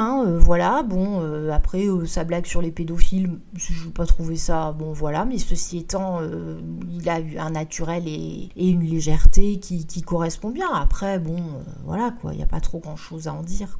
Ok, bah on, fait, on finit très vite sur le reste de la sélection. Effacer l'historique de Gustave Kervern et Benoît de Des, auteurs qui, moi, me passionnaient à leur tout début et qui se sont un peu dilués au fil de l'eau, et je dis un peu pour euphémiser comme un sale, encore une fois. Et effacer l'historique, c'est comment dire Sur le papier, c'est très intéressant, les intentions de mise en scène euh, avec cette façon de, capter l'image avec le 16 mm, pourquoi pas, mais euh, c'est trop léger euh, pour ce que ça entend euh, saisir comme sujet. Voilà. Euh, je suis d'accord avec toi. Alors c'est marrant parce que c'est toujours quand les gens sont récompensés puisqu'ils avaient eu un prix à je sais plus quel festival et que les gens commencent à dire ah là c'est les meilleurs et tout que moi je décroche. hein. C'est alors voilà et c'est non mais je trouve qu'il y avait des moments beaucoup plus forts, beaucoup plus poétiques, beaucoup plus drôles. Quand tu repenses à Saint-Amour, je crois, la fameuse scène avec Welbeck qui fait du Airbnb dans son garage, c'est bon voilà c'est juste un non mais c'est vrai c'est un monument ou Adjani euh, euh, dans euh, Dans Mammouth voilà, c'est en poésie, c'est magnifique. Là, c'est sympa. Sur le papier, il y avait que des acteurs. Les acteurs étaient très bien. Ils auraient mérité plus de, no- enfin, ils auraient mérité des nominations, hein, franchement, je pense. Ouais. Mais voilà, quoi. C'est pas, non, il n'y a pas le. Mais c'est certainement pour ça que les gens accrochent plus. C'est plus consensuel, quoi. C'est Ah, plus bah, facile d'accès. Totalement. La Daronne de Jean-Paul Salomé avec Isabelle Huppert, film que je n'ai pas compris. Très, très honnêtement, est-ce que c'est une comédie? Est-ce que c'est un polar? Est-ce que c'est un drame? J'ai l'impression que c'est une comédie, filmée comme un polar, où Isabelle Huppert joue comme chez Haneke. Ce qui, est- ce qui est très déstabilisant, et du coup, y y il y a un gros problème de ton, en fait, d'ambiance, de ce que le film raconte au final. Petit pays d'Éric Barbier, euh, film... euh, un peu dossier de l'écran sur euh, voilà, le génocide rwandais, euh, avec un, miscast assez euh, improbable de Jean-Paul Rouve, qui peine à convaincre dans, son rôle voilà, de quelqu'un perdu, perdu là-dedans. Cuban Network d'Olivier Assayas, voilà, j'ai déjà dit dans le dernier épisode de Voilà Maggie à quel point j'avais du mal avec le cinéma d'Olivier Assayas, à de Oui, rares bah. exceptions près. Là, il essaye en fait de revenir à sa veine euh, bah, que j'aime le plus, celle de, de son euh, Carlos sur le, sur le terroriste, pas sur le, le fils de Françoise Dolto, obligé de faire la blague, obligé de faire la blague. Et euh, voilà, il reprend le même acteur, Edgar Ramirez, il, est repre- il repart sur une intrigue un peu gigogne, inspirée de faits réels. Sauf que là, il n'y a plus la magie, ça marche pas. Enfin, déjà que la magie dans Carlos, c'était quelque chose de très ténu et qui tenait à, à l'ampleur de la fresque et puis au sujet et, euh, et au scénario aussi. Et là, ouais, c'est vachement moins bien tenu. Miss de, de Ruben Alves, film qui vaut effectivement pour la, la performance de, hum, d'Alexandre Vetter, donc son, son acteur principal, qui est vraiment incroyable, mais qui est complètement plombé par euh, une très très très très très mauvaise idée, à savoir euh, Thibaut de Montalembert en drag queen. Le, le Oui, cœur est au bon endroit. Tu, tu, tu, tu, tu vois qu'il y a quelque chose qui, qui pourrait marcher et ça marche pas et c'est frisson de la honte. C'est frisson de la honte. Je, je suis désolé pour ceux qui ont aimé le film et pour Thibaut de Montalembert. Euh, de Gaulle de Gabriel Le Beaumain. Je parlais de Non, film dossier de l'écran. Bah alors là, on est en plein dedans. Mais vraiment, je- j'ai pas compris pourquoi Lambert Wilson était nommé. euh, très honnêtement, je le Ah bah parce que t'es toujours nommé quand tu fais un. Pardon. Oui, voilà. coupe, mais tu- avec, voilà, avec du maquillage. Oui, bah oui. Non, mais en plus, le film a, a des parties pris qui pourraient être intéressants, c'est-à-dire mélanger euh, bah, la petite histoire et la grande, c'est-à-dire la famille de De Gaulle, avec bah, ce qui se passe pendant la Seconde Guerre mondiale. Et en fait, pendant le film, ça allait. Lambert Wilson me dérangeait modérément, on va dire, parce que bah, c'est voilà, c'est le genre de rôle à récompense, effectivement, avec... euh, c'est, il fait son euh, Gary Oldman dans euh, Churchill, dans Les Heures Sombres, tu vois, quoi. Et en fait, à la fin, ça se finit par euh, bah, l'appel du 18 juin. Et là, en fait, euh, Lambert Wilson fait ce qu'il n'avait pas vraiment fait pendant le film, c'est-à-dire qu'il essaye d'imiter De Gaulle. C'est-à-dire qu'il essaye de faire une voix un peu chevrotante euh, du poil d'histoire. Et, et là, j'étais là, oulala, oulala, oulala, oulala. Et là, j'étais vraiment caché, mais au très fond de mon t-shirt. Gros, gros, gros frisson de la honte. Et enfin, euh, Felicita de Bruno Merle. Alors, film dans la catégorie Antoine dans Seven, c'est-à-dire sympathique, mais vraiment pas plus. Qui en plus m'a vraiment beaucoup fait penser à du euh, Pierre Salvadori, euh, première mouture. Il y a un peu de Comme elle respire. Il y a un peu de En liberté par la présence de Pio Marmaille, euh, qui est dans un rôle un, petit peu borderline pareil. Voilà, c'est très sympathique. Il y a, y a un truc qui, se passe et qui fait dire euh, pourquoi pas. Voilà, euh, attendons de voir les prochains films, mais en l'état, euh, voilà, bah, vraiment pas plus. quoi. C'est plus de la réminiscence qu'autre chose. Et c'est un peu le problème de pas mal de films. Bon, je... Alors écoute, je je me rends compte que je participe à l'émission sur les Césars, que j'ai vu très peu et j'ai vu très peu de films, donc je pense que c'est très intéressant donner mon avis. Non, mais c'est vrai que il y a des bah, mignonnes. je me suis dit regarde-le et puis j'ai zappé. La Daronne, j'en ai vu la moitié, donc je peux faire des demi-phrases sur le film, ce qui sera très intéressant, je pense. Pour oui, non, mais après moi, si tu veux des films comme De Gaulle, je je- pff, j'ai même pas envie de les voir, quoi. Genre, alors là, pour le coup, j'ai même pas d'attente, quoi. Donc ce que tu m'en dis, euh, et puis voilà, c'est c'est- après on se doute très bien qu'il va y avoir une nomination parce que voilà, il a fait De Gaulle. euh, bon, ça m'intéresse pas vraiment quoi. Ah non, non, mais il y a vraiment pas de quoi. Puis moi, je l'ai vu uniquement parce que je le, je le jouais euh, au cinéma, tu vois quoi. Mais parce que toi, t'es un gars sérieux, voilà. Tu t'investis. On va dire ça comme ça. Et c'est bien, c'est bien, effectivement. On va passer à la cérémonie en tant que telle, dans la polémique. Alors, pour euh, commencer par le début, Marina Foïs en maîtresse de cérémonie, pourquoi pas? Oui. Pourquoi pas? Moi, je l'ai trouvé plutôt, euh, plutôt pas mal en maîtresse de cérémonie, vraiment. C'est-à-dire qu'elle avait de la présence, elle Mhm. arrivait à faire le lien, euh, elle Mhm. arrivait à, à presser un peu les gens. Je sais pas si tu l'as remarqué, Oui, mais oui, euh, oui. bon, on, on y va Qu'est-ce que voilà Oui, elle avait ce côté à la fois de mettre les gens dehors, mais avec bienveillance. Et ça, c'est pas évident. Voilà. Il y avait ce côté quand même, euh, oui, d'accueillir et que et ce que j'ai trouvé vraiment sympa, c'est que même des gens pas très connus qui viennent euh, prendre un César du, de- je veux dire du costume ou d'un truc, hein, tu vois, c'est pas meilleur acteur, meilleure actrice, et elle était contente pour eux et elle leur laissait quand même le temps et elle était, enfin, je trouvais qu'elle était dans l'empathie, c'était plutôt sympa, quoi. Il y a juste eu un moment un peu, un peu tendax, mais je pense que c'est lié à la personnalité de l'interprète aussi. euh, c'est quand Farid est venu et qu'apparemment il y a eu un problème de prompteur. Mhm, mhm. Et ok, il dit bon bah qu'est-ce qu'on fait? On enchaîne ou on dit les nommés Elle fait non non non non non je vais le faire euh, voilà. Mais voilà et quand je dis tendax, euh, voilà, c'est pas non plus la guerre. Hein. Ceci étant dit, voilà très bonne maîtresse de cérémonie dans l'absolu, mais avec des textes et des vannes qui étaient pas du tout à la hauteur de l'événement, de ce qui était attendu. Moi, j'ai eu très peur déjà pendant la première promo, où en fait, elle répétait les, euh, les noms des nommés euh, dans des phrases en faisant des jeux de mots, enfin, très, très César dans l'esprit, et à la fin, elle tombe et elle pète, et j'ai dit, oh là là, c'est pas ça euh, qu'il faudrait faire maintenant, en fait, c'est-à-dire, pourquoi pas dans l'absolu, hein, c'est, Mhm. ce serait sympa, mais, euh, mais là, vu les enjeux, est-ce que c'est est -ce, c'est ce qu'on veut, est-ce que est-ce que c'est ce qu'on attend? J'ai été très très très surpris de lire dans la presse le lendemain, mais après, c'est l'époque où on vit, où tout est euh, exagéré et tout est en hyperbole. Oui, euh, Roselyne Bachelot s'en est pris plein la tronche, elle a été éviscérée, euh, décapitée par... euh, enfin non, le jargon Twitter pour exacerber le buzz et le clash, mais moi j'ai trouvé ça hyper gentil en fait. J'ai trouvé ça hyper gentil et convenu quoi. Oui, c'est vrai que pour Suffique, tout le monde a dit que c'était une tribune politique et qu'il n'y avait pas de glamour de machin. De... Euh, moi, j'ai pas trouvé. En fait, euh, C'est toujours une tribune politique en fait, bah, déjà, ça l'a toujours été. Et puis, quand on voit euh, les Oscars, quand tu vois les discours que font les, les gens qui reçoivent des prix, 'fin, c'est c'est quand même extrêmement engagé aussi, quoi. Donc euh, je vois pas tellement. Alors après bon c'est vrai que aux Oscars on va dire ils ont le sens de l'entertainment qui fait que c'est peut-être ce qui a pêché. Moi c'est vrai que la cérémonie m'a laissé vraiment un goût de c'était décousu. J'a- J'avais pas l'impression non plus qu'il y avait un fil directeur. Alors, euh, euh, je, je sais pas à quoi c'est dû. Et puis, je pense que c'est pas tellement le contenu des interventions, parce que moi, je trouve ça très bien. Et puis, en plus, dans ce contexte particulier, c'était, on, pouvait s'attendre effectivement à ce que les, gens qui étaient récompensés aient des choses à dire autres que euh, remercier les partenaires et les producteurs. Mais j'ai trouvé que je, je vais dire un truc qui est très dur, mais pour faire des discours euh, engagés notamment, il faut avoir du talent, quoi.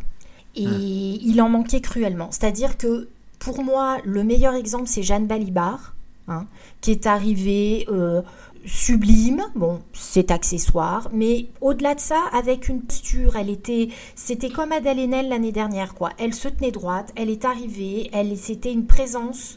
Elle a imposé sa présence et elle a fait un discours qui était sensé, qui était habité parce que elle le maîtrisait. Ça, c'est super important aussi parce que Roche Dizem, il a lu le prompteur et du coup, ça faisait un texte qui était absolument monocorde. Alors, c'était bien de parler des Ouïghours, mais si tu veux, ça n'allait pas du tout. Tu peux pas faire un discours engagé sans, sans être habité par ce que tu dis. Sinon, c'est, enfin, je sais pas, euh, ça n'a plus de sens. Et je trouve que par exemple l'intervention de Jeanne Balibar, elle était, elle était vraiment très très bien. C'est l'exemple même de quand tout d'un coup, voilà, il y a quelqu'un qui arrive et qui dit quelque chose et, et, ça fait sens quoi. Après, on peut ne pas être d'accord avec ce qu'elle dit, mais dans le, le fond comme dans la forme, il y avait une adéquation. Mais là, malheureusement, il y a des interventions, par exemple Jean-Pascal euh, Zadi, euh, c'était tout bête, mais les micros étaient extrêmement bas. Donc en fait, il a parlé de la dignité humaine, de l'humanité, et il a fait référence aux violences policières notamment, mais en, re- en, en ayant la tête penchée sur le pupitre. Quand tu regardes pas les gens, tu perds énormément dans, dans, dans l'intention et dans, dans ce que tu peux faire passer, quoi. Voilà, et comme, comme Rush Dizem, Rush Dizem, il était tétanisé, il lisait son prompteur. J'ai eu l'impression qu'il venait charger du poids de ses deux derniers rôles emblématiques. Donc le, bah, le rôle du président de la République dans, dans la série Les Sauvages de Rebecca Zlotowski et euh, du flic dans Roubaix euh, Une Lumière. Moi je le voyais comme ça en fait dans une espèce de statut du commandeur et j'étais très surpris qu'il parle du, euh, des Ouïghours, très, très, très honnêtement. Sur le fond, j'étais d'accord avec lui, mais j'ai trouvé ça. On, on sentait qu'il n'était pas très à l'aise quoi. Alors après, il faut reconnaître aussi que euh, malgré tout, il y en a qui, dans le milieu du cinéma euh, notamment, sont pas très à l'aise avec ce qui s'est passé l'année dernière, euh, toute cette avancée. Le, le, voilà. Alors d'un côté, ils se disent ça va dans le sens de l'histoire, mais en même temps, jusqu'à quel point ils assument les choses, tu sens qu'ils sont un peu écartelés comme ça, et c'est pas très très euh, facile pour eux et c'est pas très clair du coup dans ce qu'ils veulent faire passer aussi quoi. Donc euh, hmm. voilà, on sait que Marina Foïs l'a dit, alors on s'est arrêté sur le fait que Adèle Haenel, par exemple, n'a pas voulu venir remettre de prix, mais comme l'a dit euh, par la suite Marina Foïs, comme de, de, nombreux autres acteurs. Et c'est vrai que, bon, euh, voilà, il y a un problème de, de participation aussi. Je pense qu'il y a plein d'acteurs qui savent plus comment se situer. Mais d'ailleurs, on le voit aussi quand il y avait les plans sur les, les acteurs, qui, les quelques acteurs qui faisaient partie du public. Tu vois bien qu'il y en a, ils comprennent rien du tout à ce qui se dit, quoi. C'est hmm. fascinant. Hein. Je pense que c'est. Je sais pas si le pire public, c'est pas celui qui va au César. Je pense qu'on devrait changer les gens qui vont au César, en fait parce que ça ne va pas du tout. Bah, la cérémonie en tant que telle, enfin moi j'ai, je regarde chaque année et je me fais du mal à regarder chaque bah année. Oui, bah chaque année on regarde, oui. Bah c'est ça.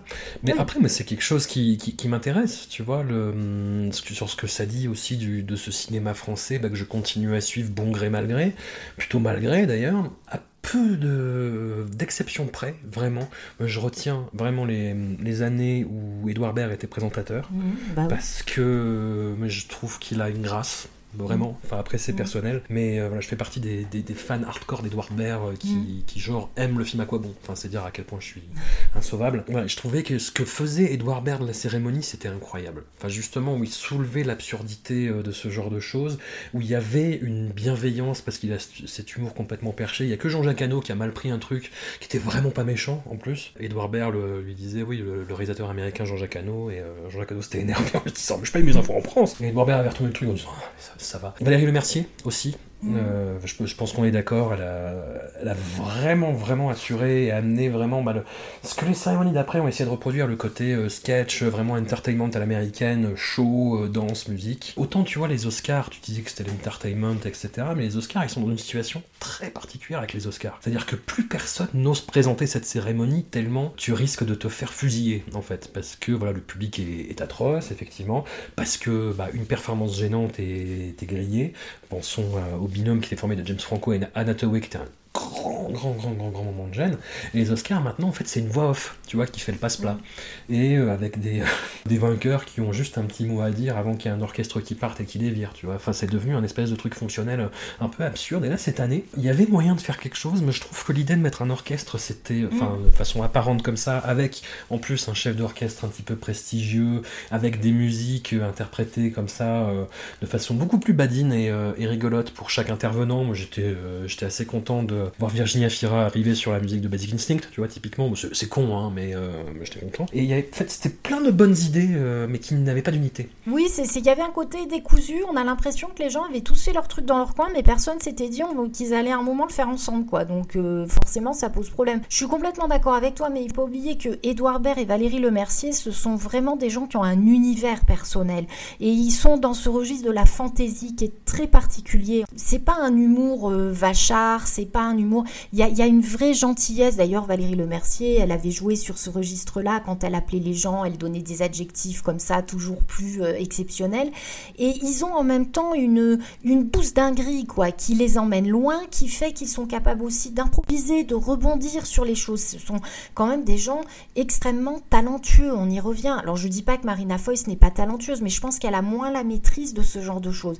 Mais c'est vrai que tous les deux, euh, que ce soit Valérie Lemercier ou Edouard euh, Baird, il, voilà, il se promenait, il y avait, il y avait, c'était un peu des, funambules, et en plus, comme ce sont des gens qui, même si ils peuvent être un peu, euh, un peu cinglants par moment, dégagent quelque chose de très doux sont pas dans le rapport euh, violent, ben, ça, ça, ça, faisait que ça passait, quoi, et que les gens se, se prêtaient quand même à sourire, ou euh, il y, avait aussi une espèce de douceur, et puis Valérie Lemercier, n'oublions pas que quand elle avait fait, par exemple, sa chorégraphie sur Rabbi Jacob, elle amenait des chouettes moments de cinéma aussi, c'était, il y avait, y avait ce côté euh, fête dans le bon sens du terme, quoi, ça avait du sens. Mais je pense que c'est beaucoup plus compliqué. Le public euh, est pas est pas facile. Mais moi, ce qui m'a quand même aussi euh, terriblement gêné, c'est que l'humour qui a été pratiqué par Marina Foïs euh, était quand même, j'ai trouvé. Alors peut-être que c'est avec l'âge hein, que moi aussi je, mais il y avait, c'était quand même vulgaire quoi. Il y avait il y avait des ou même des blagues par exemple sur c'est pas la taille qui compte. tu fais bon, on va, c'était pas drôle. Enfin je sais pas quoi, moi il y a des choses, ça m'a vraiment, je me suis dit non quand même. Et puis alors ne parlons pas de l'intervention de Laurent Lafitte sur le, le César euh, LGBT. Mais alors justement, sur le papier, une, fusion entre les énergies comiques de Laurent Lafitte, Blanche Gardin et Marina Foïs, pourquoi hmm. pas Et ah ben j'étais... super Ah ben oui, complètement. Et sauf que Laurent Lafitte, bah, c'est un peu une fois sur deux. Je sais pas si hmm. tu te rappelles euh, hmm, ce qu'il avait fait à Cannes, mais euh, c'était un peu... ouais C'est une proposition, hein, c'est une proposition, mais il y a un côté très méchant, en fait, très acide. Blanche Gardin, il y a un côté euh, désespéré et nihiliste. Et Marina Foïs, il y a un côté euh, bah, entre Robin des Bois et une envie un peu vacharde aussi, des velléités un peu vachardes. Et disons que voilà, et ces énergies ne vont pas du tout ensemble, et ça a donné ce, ouais, c'est ces moments euh, pas très heureux, quoi. Voilà. Puis pareil, moi, la blague à Nathalie Baye, merdeux, ça m'a ah pas choqué, mais oh j'ai pas, pas, trouvé ça ouf, en fait. Ah bah non, c'est-à-dire que non. Et Nathalie Baye non plus, visiblement. Quand tu comprends que ça va être euh, répété, tu fais ah ouais d'accord. Donc là les gars ils se sont dit ça on va en faire un sketch. Hmm. Là c'est non. Des fois je comprends pas très bien. Enfin bon après l'humour euh, ça se partage, ça se partage pas. Hein. Mais bon c'était, c'est-à-dire qu'il y avait effectivement une, une, élégance qui était amenée par cet orchestre. En plus avec une introduction avec euh, Catherine Ringer qui est venue chanter, c'était magnifique. Je me suis dit super. Mm. En plus, euh, voilà Catherine Ringer, cette voix et en même temps cette dimension, on va dire toujours rock and roll. Enfin, je me suis dit waouh super, on est là, on est bien là. Et puis alors, je sais pas s'ils se sont dit trop d'élégance, tu l'élégance, bam, euh, euh, t'as eu le contre-coup là. Le... J'ai trouvé qu'il y avait des choses qui étaient vraiment pas au niveau. Enfin, tu, ouais, ça, met, tu fais pas un sketch avec ça, quoi. Tu fais pas un sketch avec merdeux, quoi. Enfin, je sais pas. Ou alors, euh, je m'y connais. Enfin, en même temps, je m'y connais pas en sketch, hein, donc euh, je dis ça. Oui. Et c'était pas à la hauteur de, des enjeux qui, qui était terrible. J'étais très agréablement surpris qu'ils fassent euh, parler des, occupants euh, du théâtre de l'Odéon, mais leur moment a été un peu euh, foiré pour, pour des questions techniques, et voilà, et c'est passé un peu, bah, on va vous faire passer les intermittents, hein, voilà, comme ça c'est mm. fait. Ce côté, ouais, après, je sais pas, il y a beaucoup de critiques qui parlaient d'entre-soi, de, privilégiés, qui venaient donner des leçons, etc., mais est-ce que c'est pas tout le temps le, cas déjà? Est-ce que c'est pas un problème récurrent bah des Césars qui l'a juste un petit peu plus explosé? Bah, en même temps, bon, ils sont acteurs, euh, partant de ce principe, euh, ils vont nous parler que de leur robe et des tournages, quoi. Si tu veux aller par là, il y a un moment, euh, bon, je pense que tous les hommes politiques, ils gagnent super bien leur vie aussi, donc on va leur demander de parler eux aussi de ce qui... Enfin, tu vois. C'était mon passage CNews, hein. c'est mon passage Pascal Pro. Ah, toi aussi, tu... Ouais, non, mais c'était bien, c'était bien. J'ai senti, senti que ça marchait. Non, mais voilà, après, c'est... Moi, ce qui m'a quand même bien fait rire, c'est l'intervention de Louis Yarel, l'hommage qu'il a fait à Jean-Claude Carrière, plus une façon de parler de lui, hein, puisque Jean-Claude l'appelait quand il était à Rome pour lui dire travail, Louis. Ou alors le jour de la mort de Jean-Claude, il a mangé le plat préféré de Jean-Claude, des asperges sauvages. Des asperges, ouais. Sauvages, hein, je crois. C'est la petite pointe parce que asperges tout seul, c'est un peu, tu vois, c'est. Mais asperges sauvages tout de suite, tu vois le niveau. Et c'était ça, ça m'a bien, ça m'a fait rire. C'était peut-être mon sketch préféré. Je pense que c'était pas fait pour. Mais euh, voilà, là tu vois vraiment quand même qu'il y a des gens, tu fais effectivement, euh, ça, ça te parle pas bien euh, ce qui se dit dans la salle, quoi. T'es pas venu pour ça. Est-ce que c'était moi, oui, ce qui avait particulièrement... Euh, enfin, j'ai l'impression que les hommages aux, disparus, qui sont bah, de, coutume chaque année, étaient beaucoup plus dispatchés tout au long de la cérémonie, mhm. et que du coup, ça rajoutait un côté... Euh, ça puait la mort, en fait. Je, suis désolé de le dire comme ça, mais euh, voilà, il y a un côté en plus pesant qui se rajoutait par-dessus. Je sais pas si ça t'a Oui, fait. bah, je pense qu'ils ont voulu isoler. euh, Ouais, bah, Piccoli, Bakri, quoi. Voilà. Voilà, il y a reste ceux dont on, dont on se fout et les importants, hein, mais bon, faut parler de tout le monde. Donc, euh, non, mais c'est terrible, mais en fait, c'est un peu ça quand même, hein, je veux dire, bon. Et c'est vrai que, bah, moi, je m'attendais, alors bon, encore une fois, je pense que j'ai beaucoup trop d'attentes, à ce que peut-être euh, Alain Chabat ou quelqu'un qui avait côtoyé Bakri vienne parler de Bakri, ou alors peut-être que quelqu'un qui n'avait aucun rapport avec Bakri, mais pour qui Jean-Pierre Bacry avait représenté quelque chose euh, de fort fasse un hommage un peu plus incarné. Par exemple, pour revenir à ça, Edouard Baird, euh, il a sorti un livre récemment et il a fait Ouais. des émissions de télé et peu après la mort de, de Jean-Pierre Bacry, et il a eu cette phrase très belle de se dire euh, Jean-Pierre Bacry, c'est le genre de personne, on se disait tant qu'il était là, tout allait bien, quoi.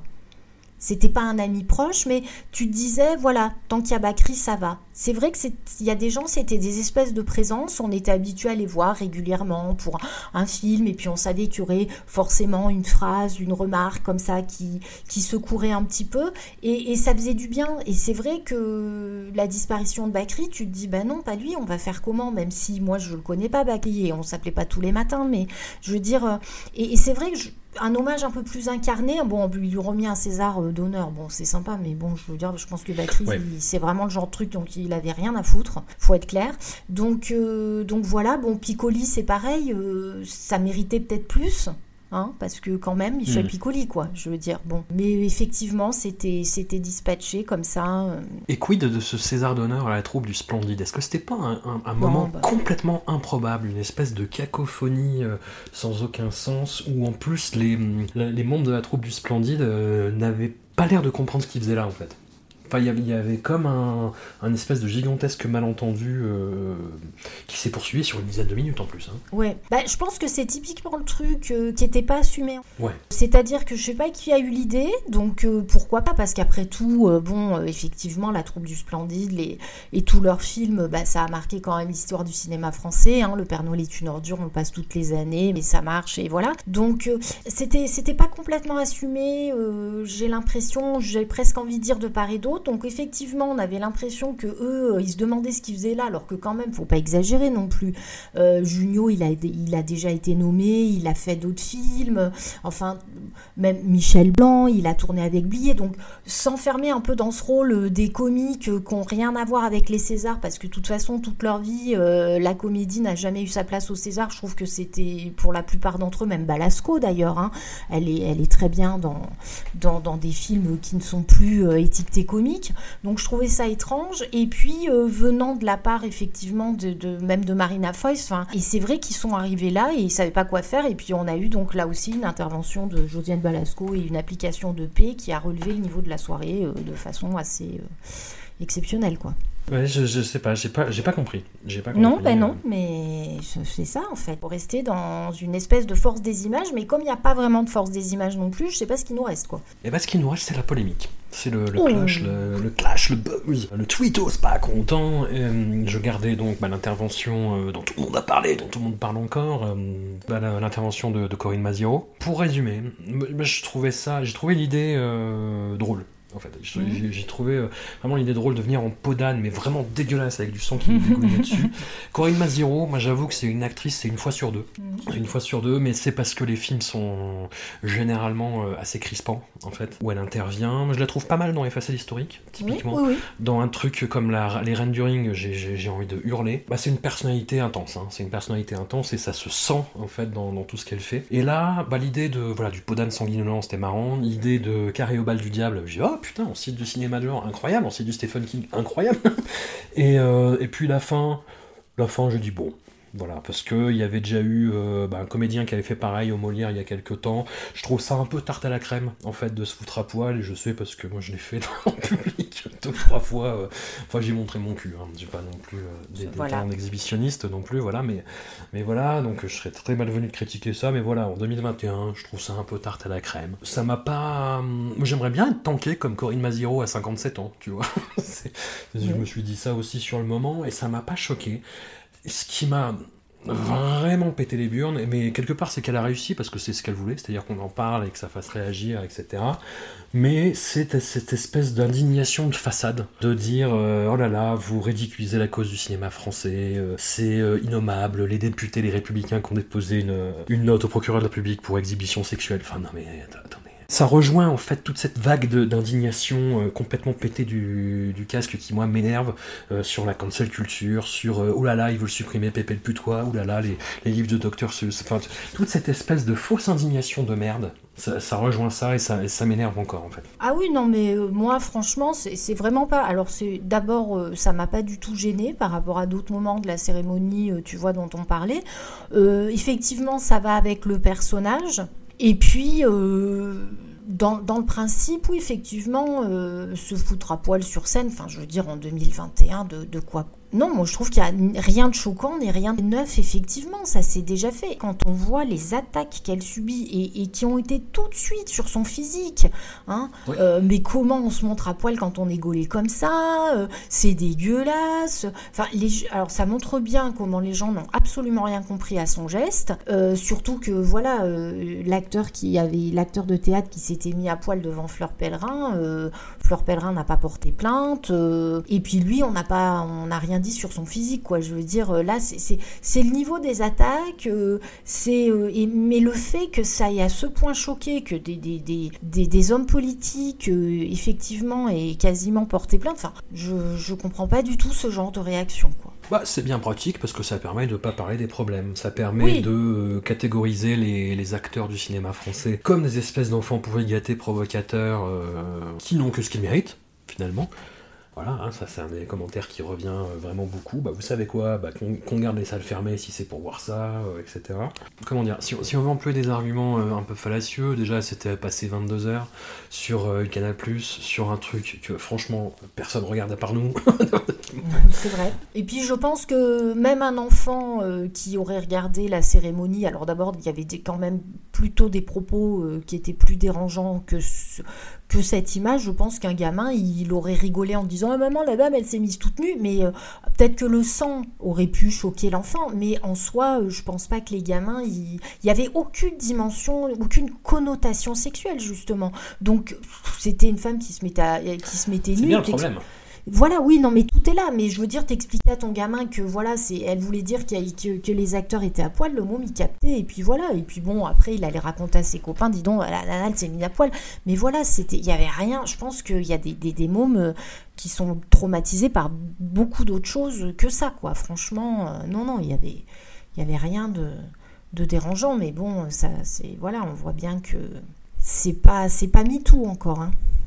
Mention spéciale au, Figaro, qui a fait trois articles sur rien que sur cette histoire de Corinne Maziero euh, en 24 heures. Mais c'est eux qui remplissent les réanimations hein, en Ile-de-France. Mmh. C'est toute la rédaction du, Figaro. Hein. Ils, sont tous là-bas. Ah oui, ils collapsent. C'est possible. Non, ouais, écoute, euh, grosse déception. Et puis moi, je vais finir sur euh, l'attitude de Roselyne Bachelot, que je trouve pitoyable, d'une lâcheté absolument sidérante je, trouve que c'est un avis qui est partagé par pas mal de gens parce que c'est assez évident que la gestion de la culture pendant cette crise c'est un des gros loupés. C'est pas le plus gros loupé parce que c'est ça qui est dingue, c'est qu'il y en a beaucoup d'autres, mais c'est un loupé absolument incroyable. Il y a une absence en fait de communication et d'entretien avec les professionnels du secteur du cinéma parce que Rochetine Bachelot, moi j'ai l'impression qu'elle est à court d'arguments. C'est-à-dire qu'ils devaient se rencontrer et c'est Jean Labadie, le euh, big boss de la société de distribution le Pacte qui a vendu la mèche, à savoir qu'il y avait une réunion qui était prévue depuis euh, quand même fin décembre, qui devait avoir lieu le 5 mars, que Roselyne Bachelot a annulé la veille. Pour aller faire quoi? Pour aller faire une opération de communication en forêt de je ne sais pas où, de Rambouillet. Euh, non, j'ai envie de dire Rambouillet, mais c'est pas ça.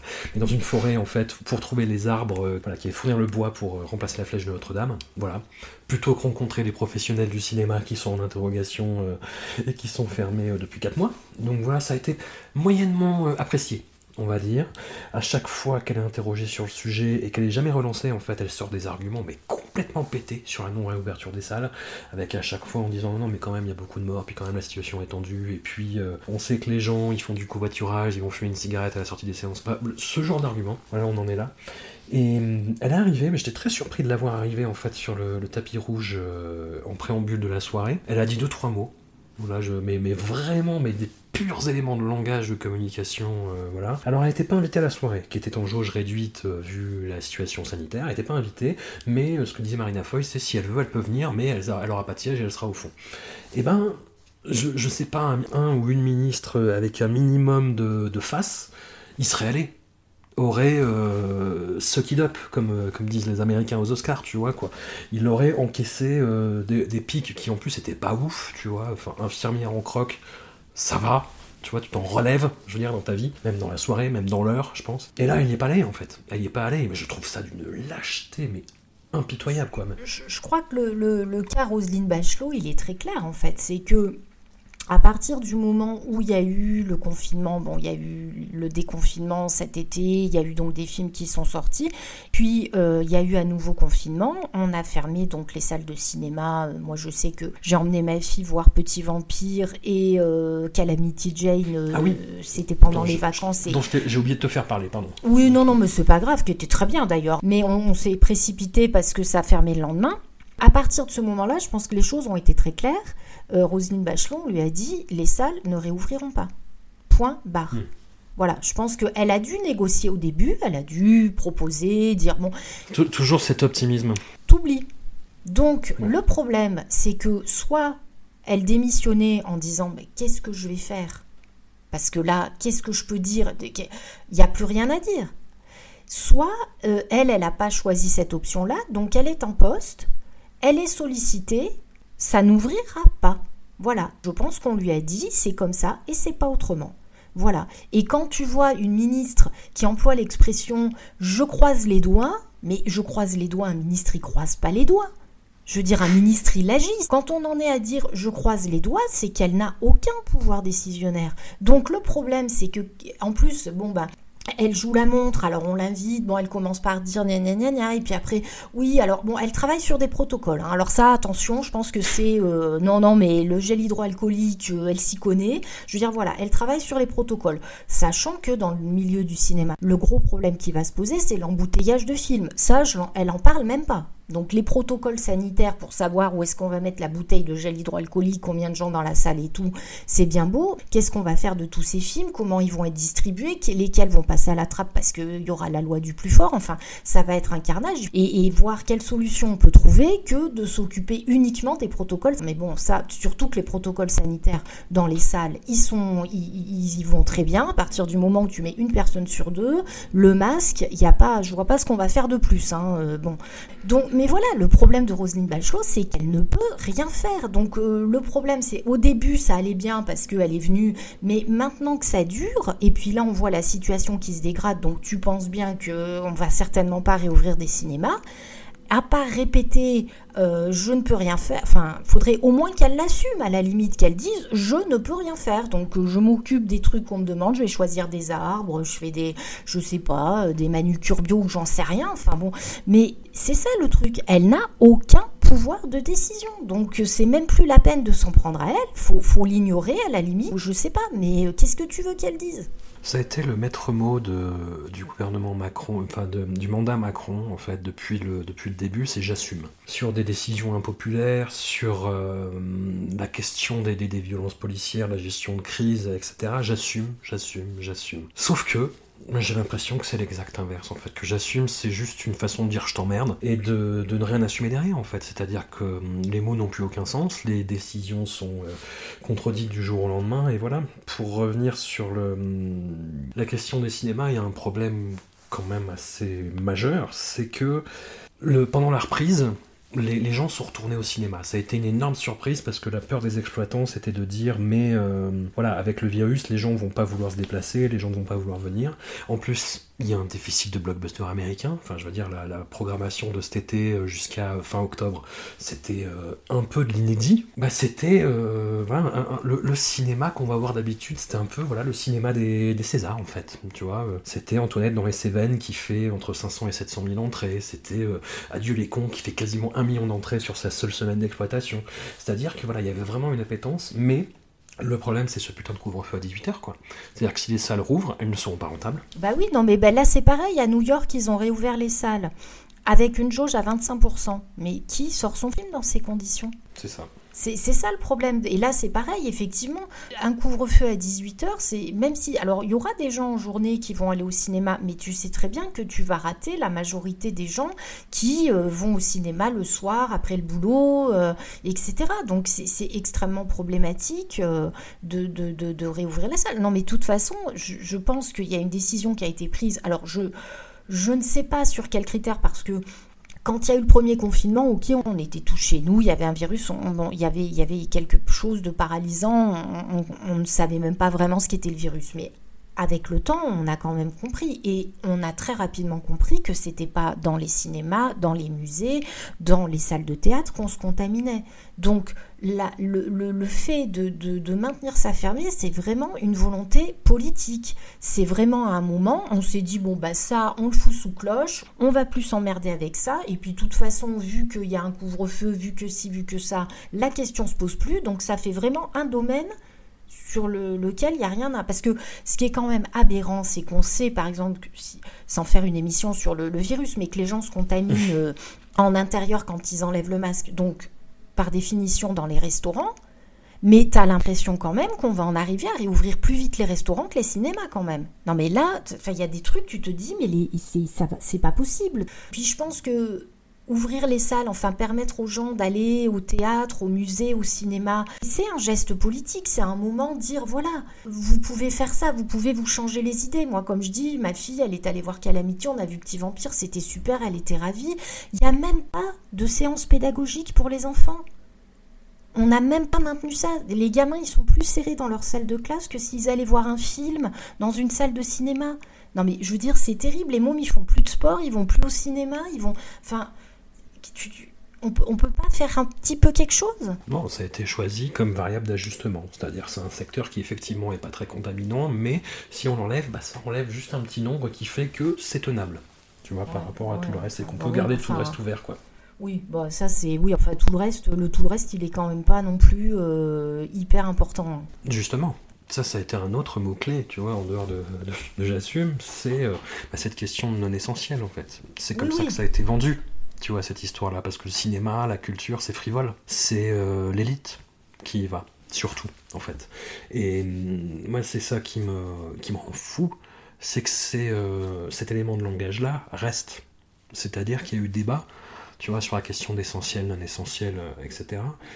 Ils ont admis, la République en marche a admis entre les lignes, parce qu'ils admettent jamais, jamais vraiment d'erreur, mais à part des erreurs de communication, ils auraient dû mieux communiquer à chaque fois, c'est leur grand truc. Ils ont admis qu'effectivement le terme de non essentiel c'était pas, pas très très malin, bah Olivier Véran l'a redit il y a 15 jours, dans, son dans sa conférence de presse à 18h, tu vois, en disant non essentiel.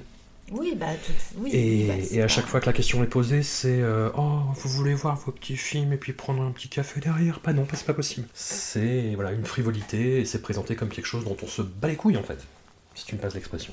Oui, c'est pas, pas faux, c'est pas faux. Mais enfin, bon, voilà, mais, mais pour revenir euh, oui, à Roselyne Bachelot, je pense que, bon, ben, elle n'a absolument aucune marge de manœuvre et elle aurait dû euh, démissionner. Ça aurait été beaucoup plus simple pour elle. Et moi j'enfonce le clou sur sa lâcheté, le, le fait de rebondir jusqu'à s'envoler ah bah. sur les polémiques en disant oh là là quand même c'était pas très bien. Faut, faut que je travaille mon imitation dans une bachelot, hein, je l'ai déjà dit, mais euh, faut, faut, que je la travaille. Enfin, et de, de rebondir là-dessus en disant oui ça donne une mauvaise image du cinéma français à l'international, mais qui regarde les Césars, ne serait-ce qu'en France, tu vois? Alors l'international, bah, bah non en fait. Oui, puis quand on maintient euh, Boutonna à la tête du CNC, je pense que l'image du cinéma français à l'international, euh, elle se fait attaquer de toutes parts. Et en plus, là, la cérémonie des Césars, euh, tout le monde l'a désinguée, donc euh, c'était, c'était un boulevard, c'était les Champs-Élysées pour elle. Elle avait plus qu'à y aller, tout le monde allait être d'accord avec elle. Et c'était très bien. Malheureusement, elle est extrêmement politicienne, quoi. Ah, mais terriblement. Mm terriblement. Je, trouve, je trouve ça d'une grande lâcheté et ça m'énerve. Donc euh, on va, peut-être en rester là du coup. bah oui, il bah, n'y a plus de toute façon, euh, bon, il n'y a pas tellement euh, grand chose à dire de plus. Hein. Bah, on se retrouve éventuellement pour 2022, pour les, les deux mois d'exploitation qu'il y aura, peut-être. Tu vois, puisqu'apparemment on s'oriente vers bah, on n'ouvre plus le cinéma que l'été, parce qu'il fait chaud, et que c'est bien. Oui, d'accord. Pourquoi pas C'est ce que disait Frad Lebowitz dans, le documentaire Pretend is the City euh, sur Netflix quand elle expliquait que aux États-Unis donc il faisait très chaud et qu'elle allait au cinéma l'été parce que c'était climatisé quoi. Voilà. On en est là. On se retrouvera euh, pour les Césars 2022 et puis on se retrouvera de toute façon nous d'ici là. On aura Bon. d'autres euh, d'autres sujets Oula. à aborder ensemble. Un grand merci à toi et à tout bientôt. À tout bientôt.